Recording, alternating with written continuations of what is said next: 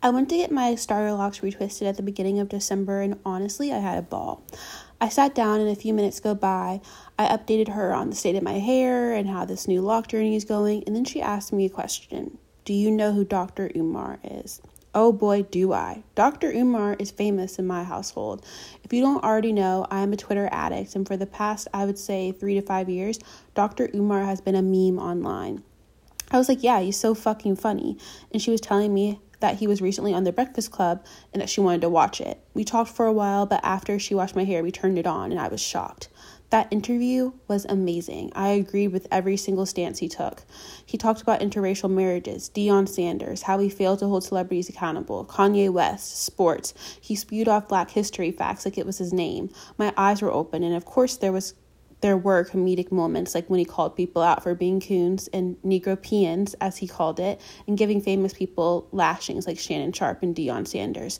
But he was speaking facts, like everything he said was needed. And then I realized I'm a victim, like I have fallen victim to the memification of black people. I play into it. And while Dr. Umar obviously isn't a prophet and has said some harmful things and is definitely Hotep adjacent, and I disagree with probably some, if not most, of his beliefs he still is an educated man, and an Instagram live clip of him messing around in the park isn't the full story or the full complexity of who he is and what he's trying to accomplish online.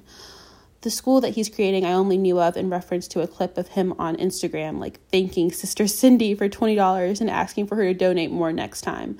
But hearing him talk about the school that he is building on the Breakfast Club and how he plans on helping to properly educate black men and what they will learn there was eye opening. The way we meme is second nature. We rarely look into the initial reason or the first thing. I try to think of that word. I can't think of it right now but why something went viral or anything. I think about the double homicide joke from a few years ago, and it's just kind of gross, you know?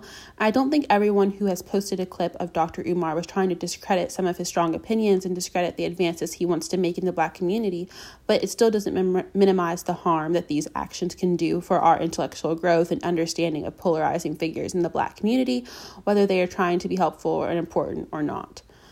Zachary Campbell is a new one. His music reviews create some of the funniest clips ever, but he is out here saying he understands um, Megan Thee Stallion because they both share the same sun sign of Aquarius, and then accusing her of lying about being shot. Like, I like to laugh at his videos, but I don't stand with his blatant misogyny and the discrediting of those who have experienced gun violence.